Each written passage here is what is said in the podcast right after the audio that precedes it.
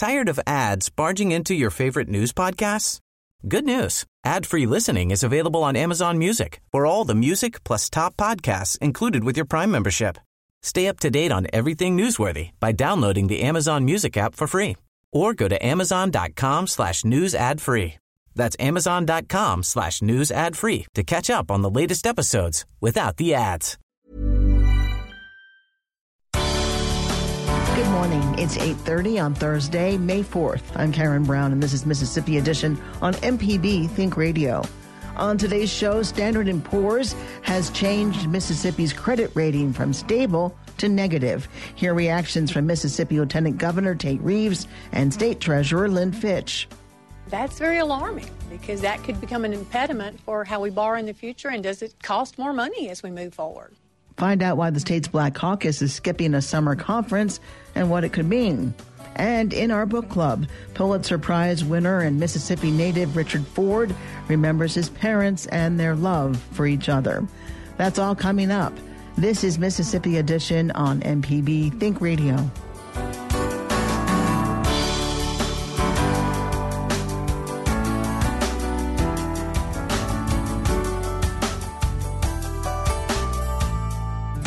Mississippi's credit outlook is on the decline based on Standard & Poor's revised downgrade from stable to negative. The financial services company's report was issued Tuesday. It assesses the credit ratings for the debt of public and private companies and governmental entities. The company rates borrowers on a scale from AAA to D. Mississippi's rating is AA, but the outlook is now negative. State Treasurer Lynn Fitch calls the change alarming. She tells MPB's Desare Frazier what's happening with the state's credit rating. It's sort of an analysis to your personal credit score. So if you're an individual and you look at your credit score, that depends on whether you can buy a house, what your interest rate might be, if you're getting a better credit score, have you worked on your own budgeting. So that's the same for the state. So historically, we have a double A, which has been very good. The ultimate is a triple A, which I'd love for us to have. Um, but as a double A, we have better p- borrowing capacity. We get better interest rates. Have people that purchase our bonds. Uh, so we want to have that good credit score for the state. So when S&P gave us a negative outlook, um, that's very alarming because that could become an impediment for how we borrow in the future and does it cost more money as we move forward. What does it mean right now with the state of the state having made uh, cuts and uh, struggling to keep revenues up to try and keep services going? S&P looked at all the things that have happened in the last several months. Uh, it still gave us a negative outlook. They could have downgraded us completely, which would have been much more critical and, and just heartening on how we'd move forward because that would have been a bigger challenge to us. But thank goodness they kept us uh, at a negative outlook. Their model actually showed that we should be downgraded. But here's what helped us in that regard. They looked at all the cuts that the governor made.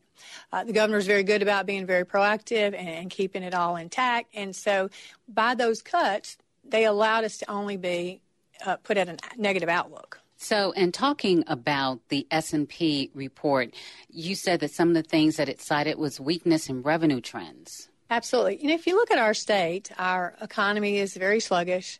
We're behind the national average. We're stagnant in our growth population. In fact, we've actually lost population in the state of Mississippi. Um, and if you lose people, you lose revenue. Um, so if you begin to look at all the factors that S&P took into account, that all builds into the whole, our workforce uh, the jobs. How are we going to bring in people? How are we going to grow our businesses if we don't have the right factors on the table for the, the businesses? And so that's a problem. And they looked at that and said there's some problems here in the sense that you still have low education attainment. You're still number one in poverty across the country. You, you lead in the number of federal aid that you get from this, the federal government. These are big factors that we've got to begin to think about strategically how we can change the financial culture of the state. Uh, certainly, right now, the most important thing are jobs.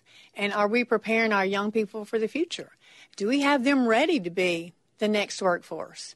Um, and so apparently we've got some some changes we need to implement there for the positive. Now we've got a great group of young people that will be wonderful uh, and the next step in our um, future. But can we keep them here?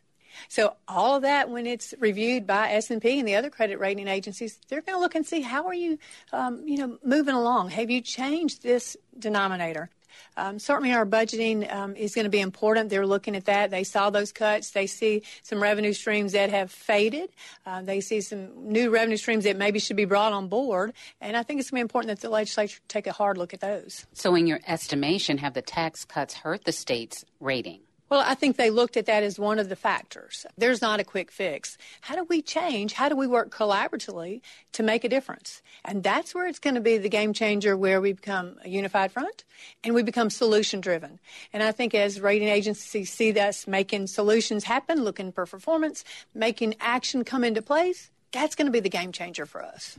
What does this mean for Mississippians? Why should they care? Well, ultimately, they should care because they're responsible. We ask Mississippians to be the taxpayers to be responsible for what we put on the credit card. So we've got $4 billion on our credit card right now.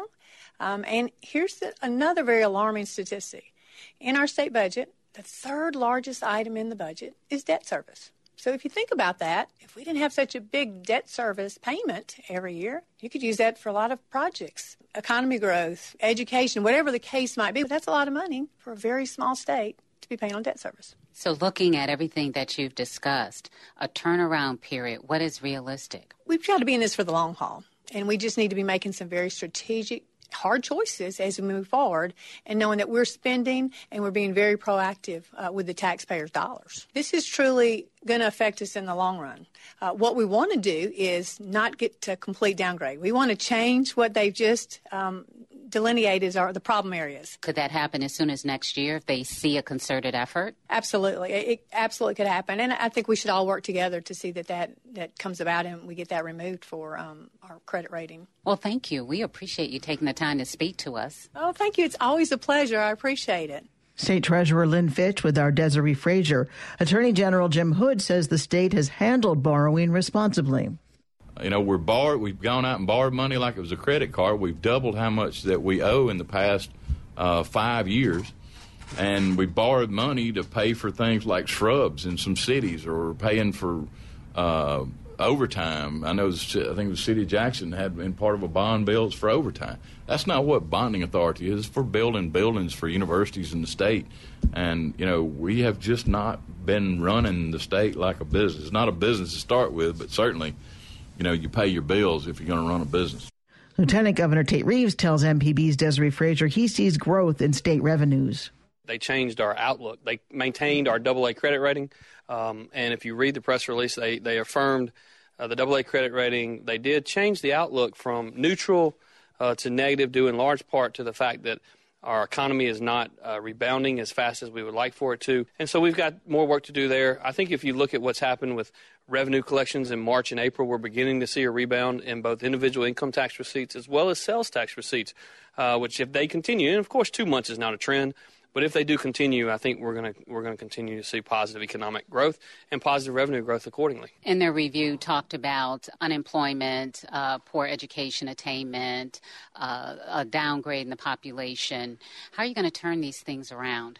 Well, they certainly talk about education attainment level, and that's something that I think is critically important. If we're going to see long-term economic growth and prosperity in Mississippi, we must improve the educational attainment level of our citizens. That's the reason we've done things uh, over the last five years to uh, ensure that we have more school choice, more options for kids. Because many of the kids that are that are struggling uh, are in areas where their public school system's just not not giving them the kind of opportunities for success that they need. And so we're giving uh, those kids an, an, opportunity. We've got a lot of great school districts across Mississippi. We've got a lot of great teachers across Mississippi. We've got to continue to see improvement. One of the things that we've seen in the last five years is our graduation rate has increased from 70.5% to 80.8% um, in five years. That's a tremendous improvement. Uh, we're almost on top of the national average in terms of graduation rates. We've got to continue to uh, see improvement, but that's a that's a major plus. PERS underfunded. They also talked about the tax cuts and revenue to replace them not being in place. Yeah, well, there's no doubt that um, the many of the rating agencies do not like the fact that we're willing to let people keep more of their income. Uh, it's something that I think is extremely important to put more money back in people's pockets. Um, government uh, has grown considerably, uh, really for many, many years in Mississippi, and this is a way for us to curtail the growth of government. Uh, it's also a way for us to see uh, better economic growth because if, if um, institutions and individuals have more money in their pocket, they're going to go out and spend it, uh, which is going to turn over in our state's economy. We think that's a very good thing long term. What do you think it's going to take to turn this around quick so you can get that outlook improved? Well, I think you're going to continue to see uh, improvements. I think as we uh, see revenue enhancements, revenue improvements uh, in individual income tax and sales taxes, uh, we're going to see uh, a better financial position for the state. It's it's certainly begun, uh, and we think it's going to continue to. The, the, the, one of the challenges, and quite frankly, one of the misnomers of most of the reporting that has situated in the last year in Mississippi is that by some uh, happenstance we're actually collecting less revenue. That's just fundamentally inaccurate. This year we have grown revenue uh, relative to the first uh, eight month, ten months of, of last fiscal year. It's just we hadn't grown as quickly as the revenue estimating group said we were going to grow, and so uh, we're going to continue to see revenue growth, we believe, and um, and we're going to continue to see improving financial conditions. Thank you so Thank much. You so much, appreciate it. Lieutenant Governor Reeves tells MP, uh, excuse me, in other news, Lieutenant Governor Reeves says an upcoming special session should be completed quickly. He blames fellow Republicans in the House for the extra expense to taxpayers. Both House and Senate committees had agreed to budgets for the Department of Transportation and the Attorney General, but some House members later voted against the MDOT bill in protest over the lack of an infrastructure improvement spending. Lieutenant Governor Reeves. We're certainly having conversations with uh, people across state government. Uh, what I would like to see is us come in and, and approve uh, the budgets for MDOT and the Attorney General that were agreed to during the legislative session by the conferees in the House of Representatives. They, they decided that they did not, uh, after they signed the conference reports, that they would not pass them on the floor of the House. That was their prerogative for whatever reason. It's going to cost taxpayers money because of that. Very poor decision that they made. Uh, but we ought to come in, we ought to pass these three or four appropriation bills, and we ought to save taxpayers as much money as possible. A spokesperson for Speaker Gunn says until the special session is officially called, Gunn will not issue an official statement. Coming up, some Mississippi lawmakers do not plan to attend a regional legislative meeting on the Gulf Coast in protest of the Mississippi state flag. This is Mississippi Edition on MPB Think Radio. From the Capitol steps to your front door, MPB News covers the state like no one else. Our team of award winning journalists keeps you informed on the news affecting your life. MPB News online at MPBOnline.org and on MPB Think Radio. This is Mississippi Edition on MPB Think Radio. I'm Karen Brown. The Legislative Black Caucus plans to take unified action in protest of the Mississippi state flag and what they say it represents.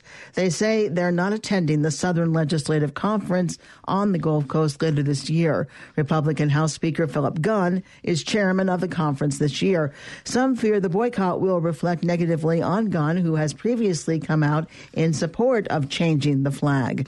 Democratic Representative Robert Johnson of Natchez is a member of the caucus. He tells MPB's Mark Rigsby he has no issues with Speaker Gunn. Uh, yes, I am going to be a part of the protest, but I, I would like to preface any stance we take by saying, look, it is not geared toward anything to, to deal with uh, Speaker Gunn, who is going to be the newly elected chairman of SLC.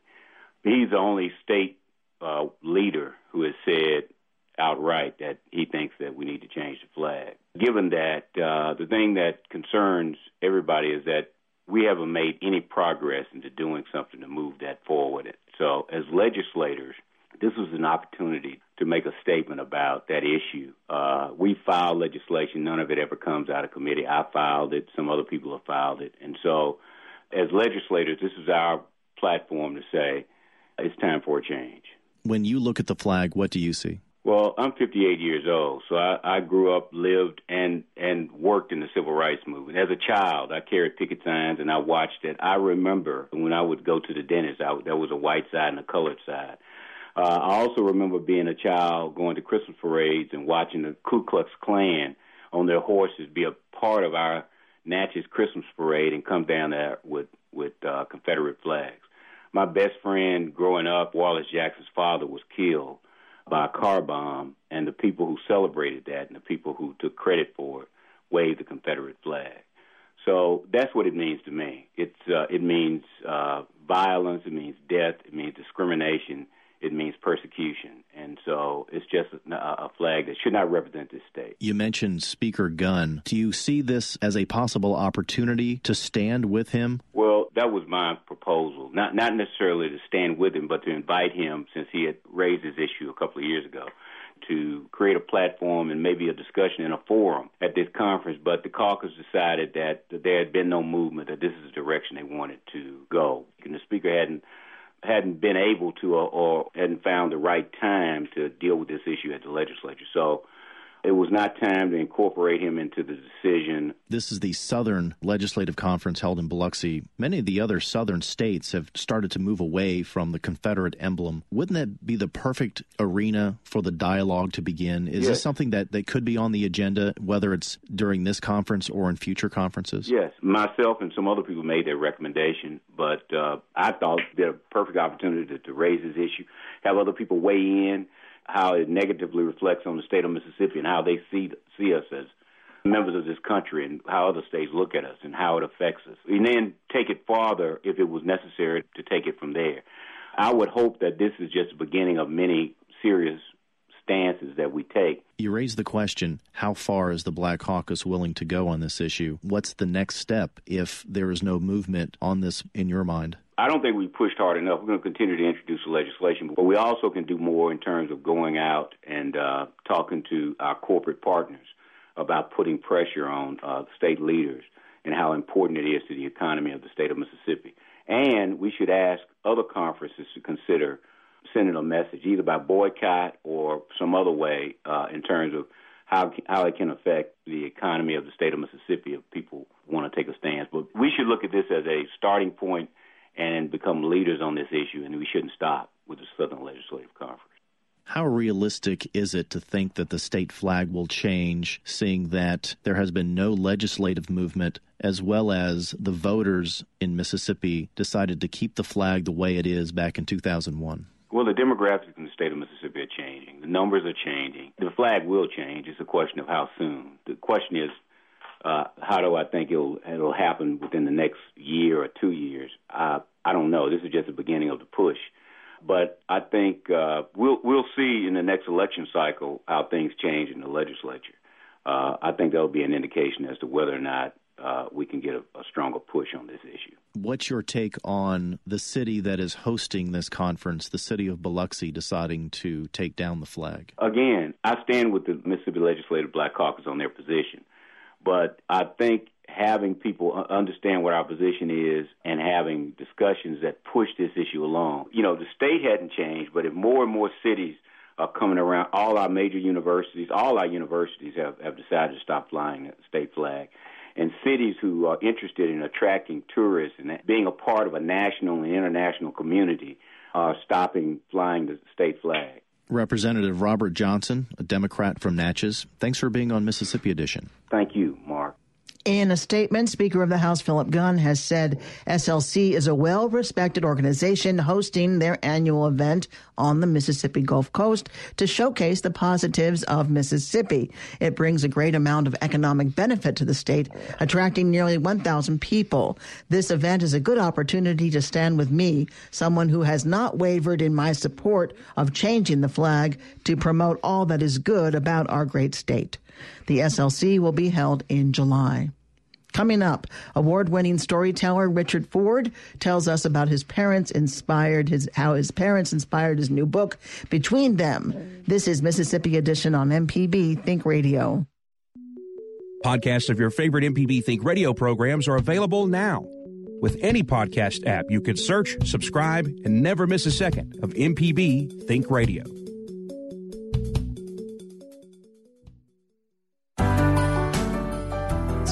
This is Mississippi Edition. I'm Karen Brown.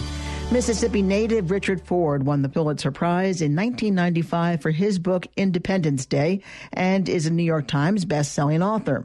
The Jackson-born writer was raised in and between Jackson and Little Rock, Arkansas as the only child of his parents Edna and Parker. He describes his parents as living alone together. He ponders the intricacies of their lives and the bond of their marriage in his memoir Between Them, Remembering My Parents. He tells us how he thought of them? I always thought of them as two adults that I happened to live with. So the fact that they were my parents, which was great, was never obscured by the fact that they treated me as their child.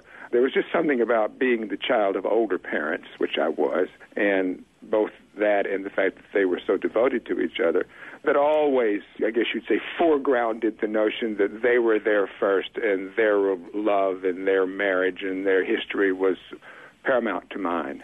When did you begin to ruminate on their life despite you?